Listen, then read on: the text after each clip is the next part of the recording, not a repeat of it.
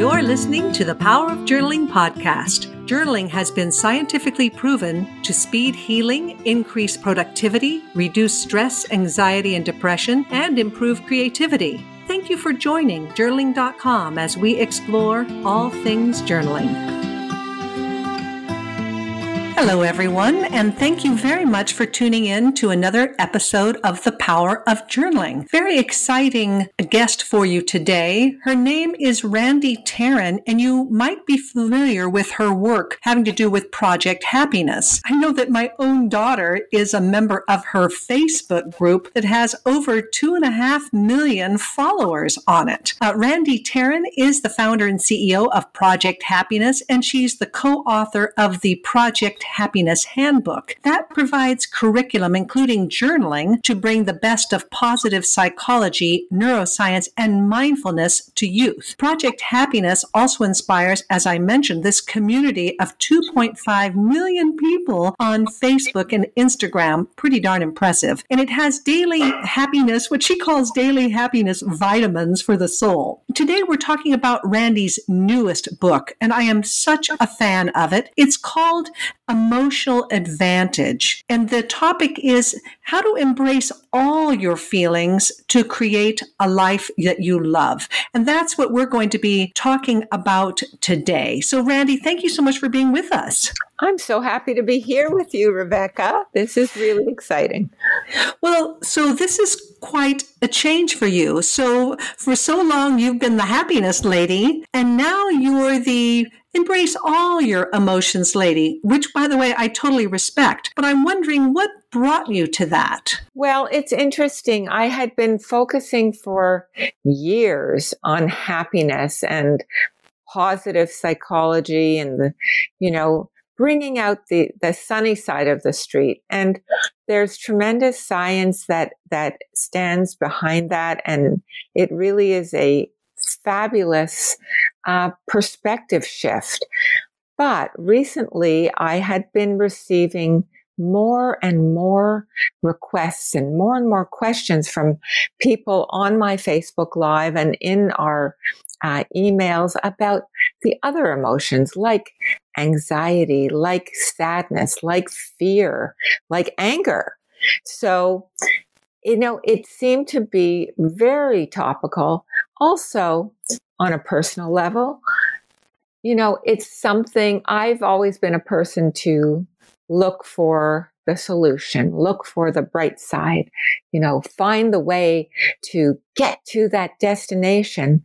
But, you know, there are really strong, big emotions that I don't think that I had dealt with on a level that, um, you know, that I would want to during this lifetime. So writing this book gave me an opportunity. I was so fascinated to jump into it, to delve into it, to really explore, you know, the the history, the science, the strategies, the solutions, the applications, the insights that come from really embracing all of our feelings. So it has been a fantastic journey.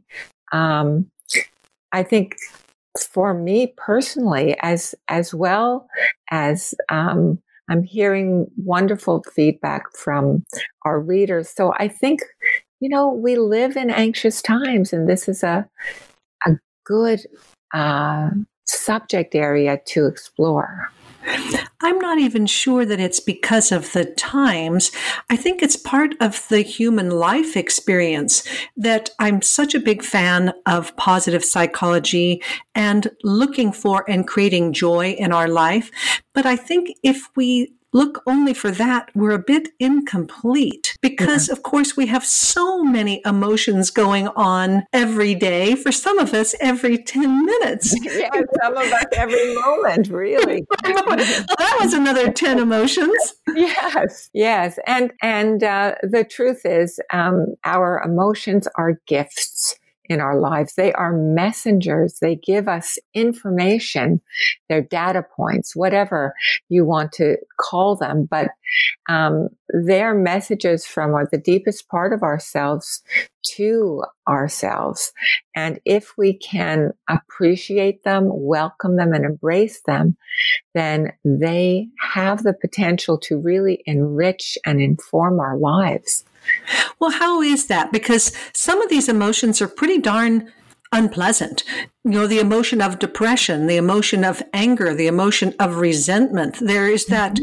desire to sweep them under the rug because that's not who we want to be and we don't want to feel it. So, how is that valuable for us? Well, um, let's take the emotion of guilt, for example. Good one.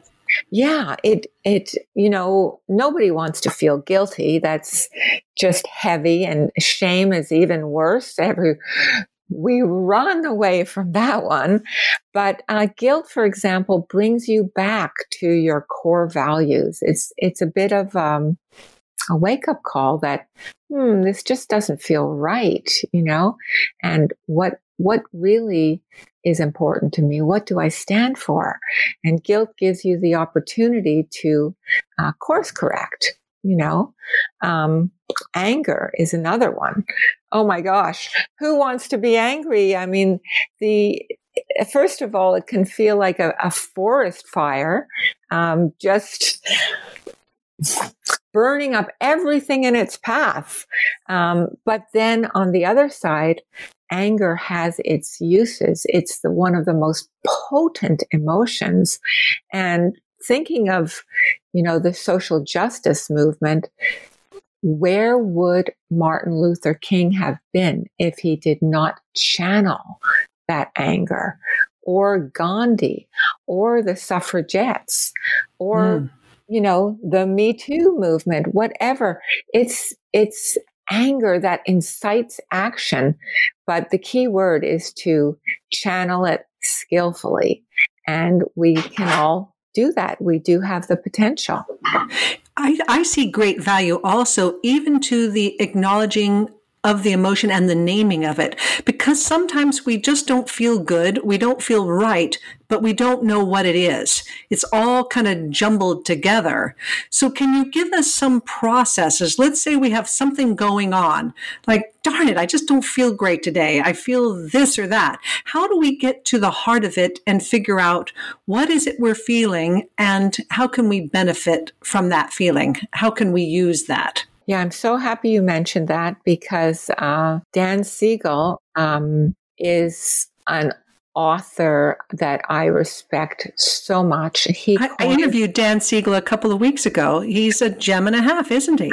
Oh, incredible. He incredible, incredible. Opening up this whole area. And he coined the term name it to tame it.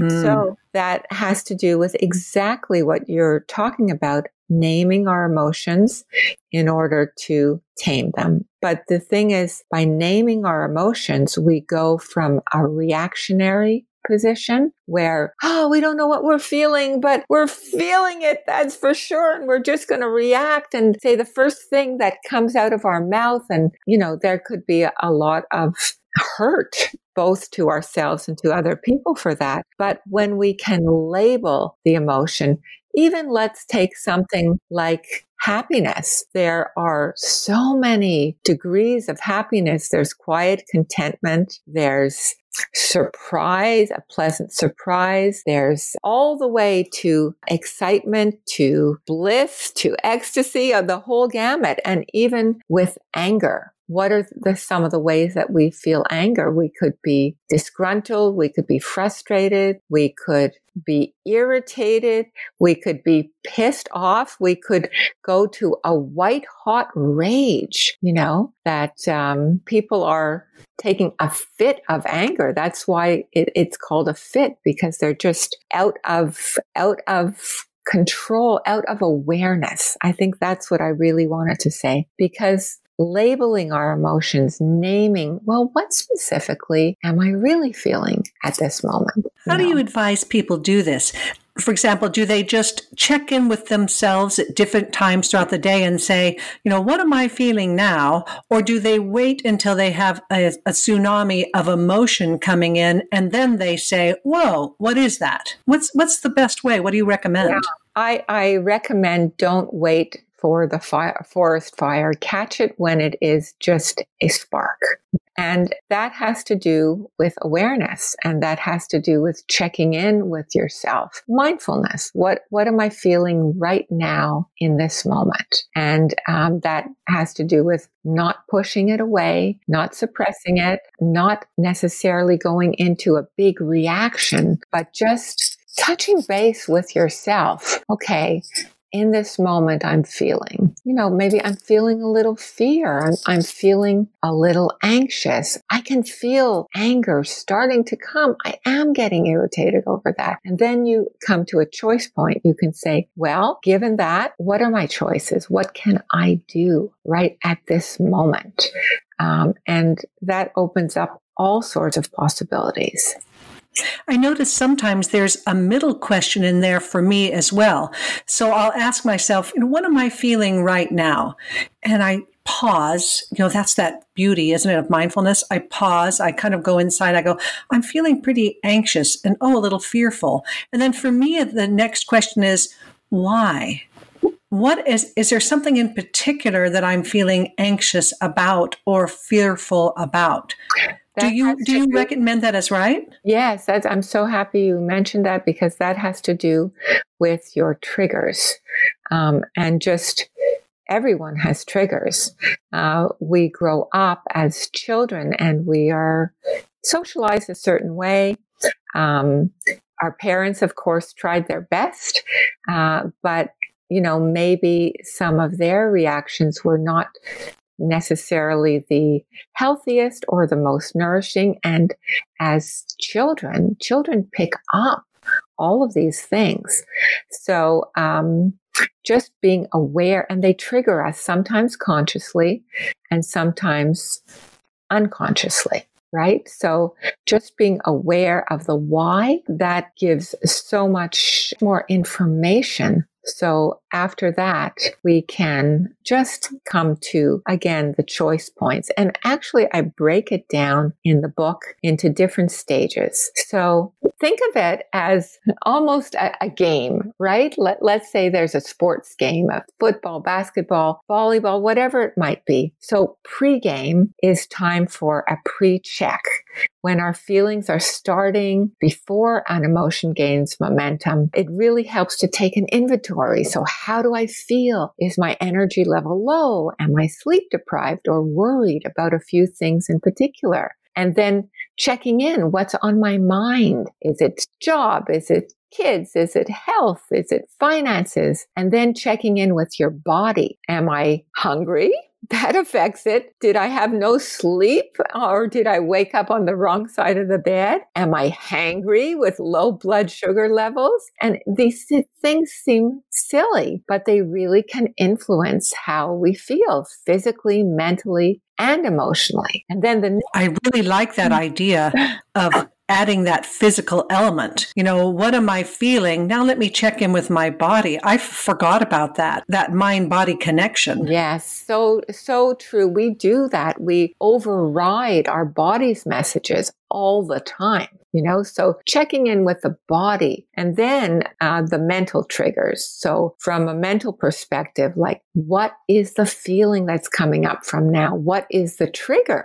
And then that could be you know, many things. It could be an event, like I'm nervous about a job interview or a presentation, or it could be from an old way of perceiving the world. I'm seeing the world the way I normally see the world. For some people, they see it as life is easy. For some people, see it as life is a struggle. People are kind. You can't trust anyone. So there's a statement actually that, that can be very helpful. And that is when dot, dot, dot happens. That's the trigger. Or when I think dot, dot, dot. That's the mental trigger. I usually feel dot, dot, dot. So that helps you become aware of your own triggers. And then, you know, the physical cues, the emotional cues. What makes anxiety feel like anxiety? What allows me to know that I feel anger? And you get to know yourself in a deeper way. And then comes the choices. So I can choose to react or act in a constructive way. You know, I know I'm getting triggered, so I will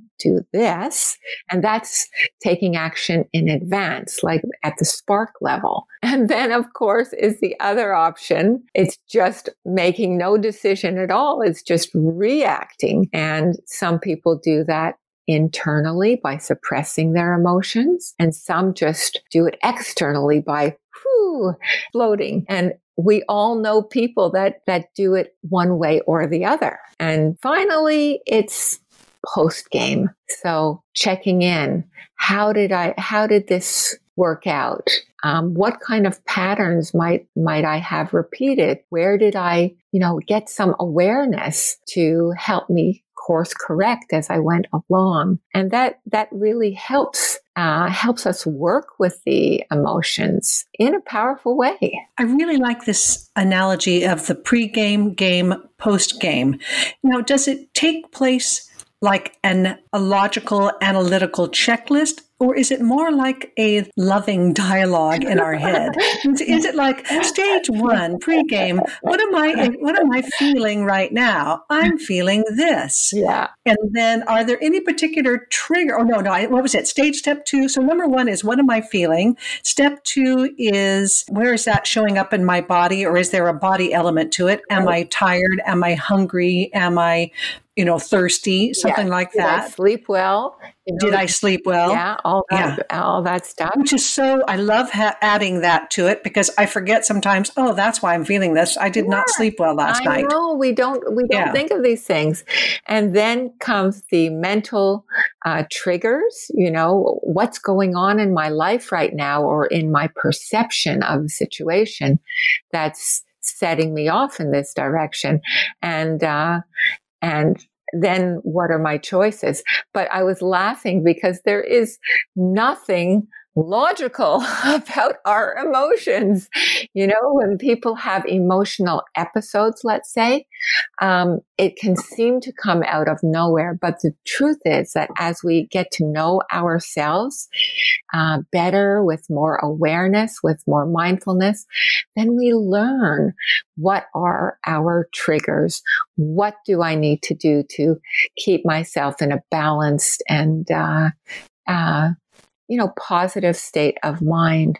Um, so it's all I've, I've gotten yeah I've gotten pretty good nowadays about talking lovingly to myself. Oh, that's so huge. huge. It's so I know it's so huge. Years ago, I had caught myself looking in the mirror and hearing all this horrible stuff, you know, go, talking in my head that I would never say to anybody else, and so I mm-hmm. vowed to change that.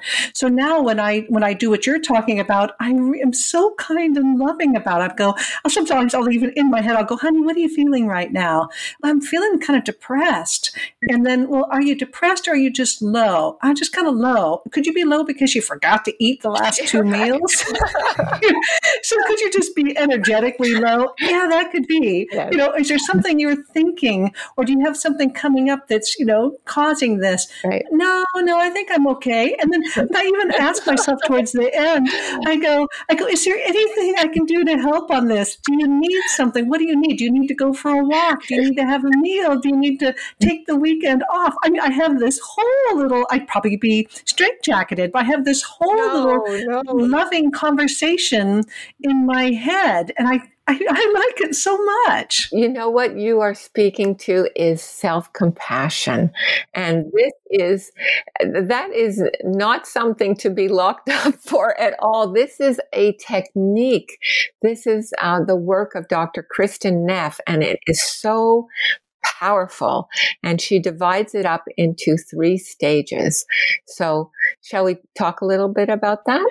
Yes, please. Because I notice sometimes I'll even talk to myself. I'll say, I'm sorry you're feeling that way. I'm That's sorry you're feeling so angry. Honestly, you know, what can I do to help? You are hitting it on the head.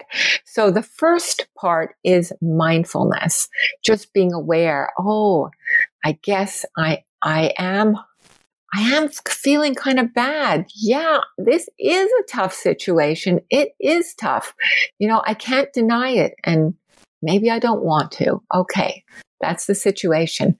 Then the other second part is the common humanity because, you know, people experiencing difficult emotions can sometimes feel isolated and alone and um, you know, it can be tough. So mm-hmm. the idea is that this, you know, hey, you know, you're not the only one that is going through this. Uh, struggles are a part of life, and uh, everyone has to deal with challenges from one time or another. And then the third part kicks in, which is self kindness. And exactly what you were saying, it is speaking to yourself as if you were your dearest, closest, most beloved friend, which you are, which we are, you know, to ourselves. Yeah, at least, at least that's what we really want. We want to be that. Well, yes. And there's a way of doing it.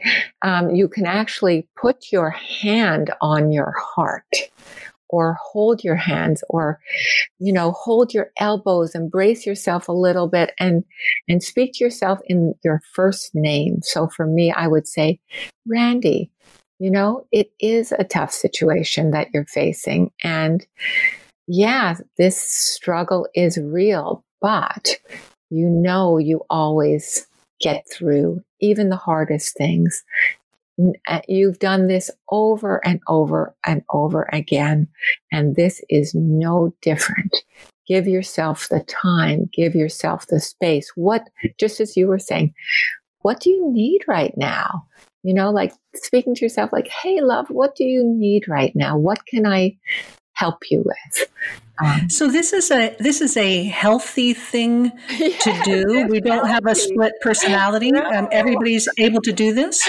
No, it's it's very healthy, and the science shows is that it promotes emotional resiliency. People who have this practice can actually bounce back from disappointments, from struggles, uh, from quarrels much faster than people who just, you know, power through because that might seem to work in the short run, but in the long run, this kindness, self kindness, self compassion, it sustains us on a deeper level. And it opens the door to positive change and strengthening the neural pathways that um, make this in time become our go-to modality. We we will go to this way of thinking instead of, you know, looking in the mirror and, oh, bad hair day. Oh, don't wear those jeans. Oh, you know, we can be so mean, right? Mm-hmm. So I noticed that when I started practicing self kindness, it's has made me kinder to other people. And it's really so natural. Now I'm just kind of naturally kind all the time. And don't we need more of that in the world? Oh, absolutely. It's, you know, emotions are contagious. All emotions are contagious. So if we can express kindness towards ourselves and tap into joy and love, self love that promotes love for others, for humanity, for um, animals, whatever you want to say. It becomes a way of being. And in the same way, like anger begets more anger. You know, have you ever gotten up and I've seen it. It's infectious. Yes, it is. And that's that's mob ment that's promotes mm-hmm. mob mentality and people lose connection with their values in situations like that. So you have your you're so connected to 2 million people. Have you noticed uh, changes going on, or do you see one or two emotions in particular that people are talking to you about that they're really having a hard time with? Are you seeing any trends? Yeah, yeah. I actually, um, fear and anxiety, I would say anxiety is a huge one. It is escalating like never before. The statistics say close to one in five Americans are suffering from anxiety, and those are the ones that have reported it. Um, for teenagers, it can be even higher. So that that is a huge element. Is that just for Americans, or are other people around the world feeling this too? The World Health Organization has declared depression to be the greatest cause of uh, suffering around the world. And that is for all ages, that's children as well, that is for no matter your socioeconomic background and no matter your country, no matter your gender. So this is huge. We need- does the World Health Organization say what's triggering that is because is it because we're all so involved in the news now that we are bombarded with more negativity than before? Um, do they know what's causing it? Um, they, that is not in their in their report, uh, but in what we have seen recently, um, empathy is going down you know? Uh, and that is really striking because this is a time where we need to tap into our empathy and be um, kinder to one another and and break these uh, these so-called divisions that would separate our ourselves because really at the heart of the matter you know you and I know we are all basically the same internally. We all want to belong. We all want to be accepted. We all want to be loved.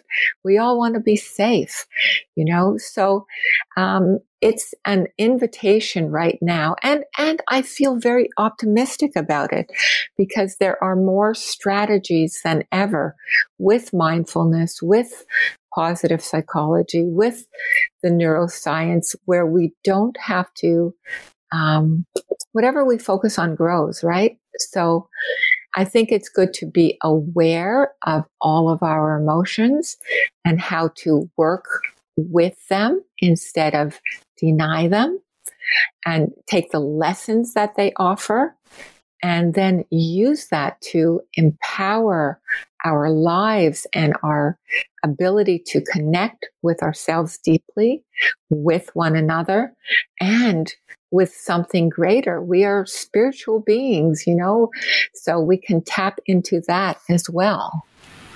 I really like this idea of starting with ourselves to cultivate that empathy and that kindness, even just by asking ourselves, what am I feeling right now? What do I need? And doing it in that kind and loving way, that's probably the answer. That's probably the start. If we can be kind and empathetic and patient with ourselves, it will be so much easier then to, you know, we'll be building those, those neurotransmitters in the brain and, and the paths in the brain so that we can then be kinder and, and more empathetic towards others.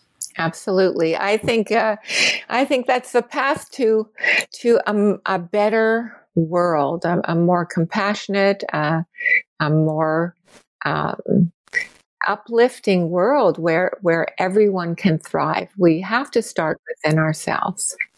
It's not a selfish act. It's not to focus on the self and to be mindful is not a selfish act. It's the it's, opposite. It's going to make the world a better place. Exactly. Exactly. It's the it's the opposite. And you know, whatever acts of self care, um, it, it, can be, um, you know, just what do you need to thrive? Is it some time alone?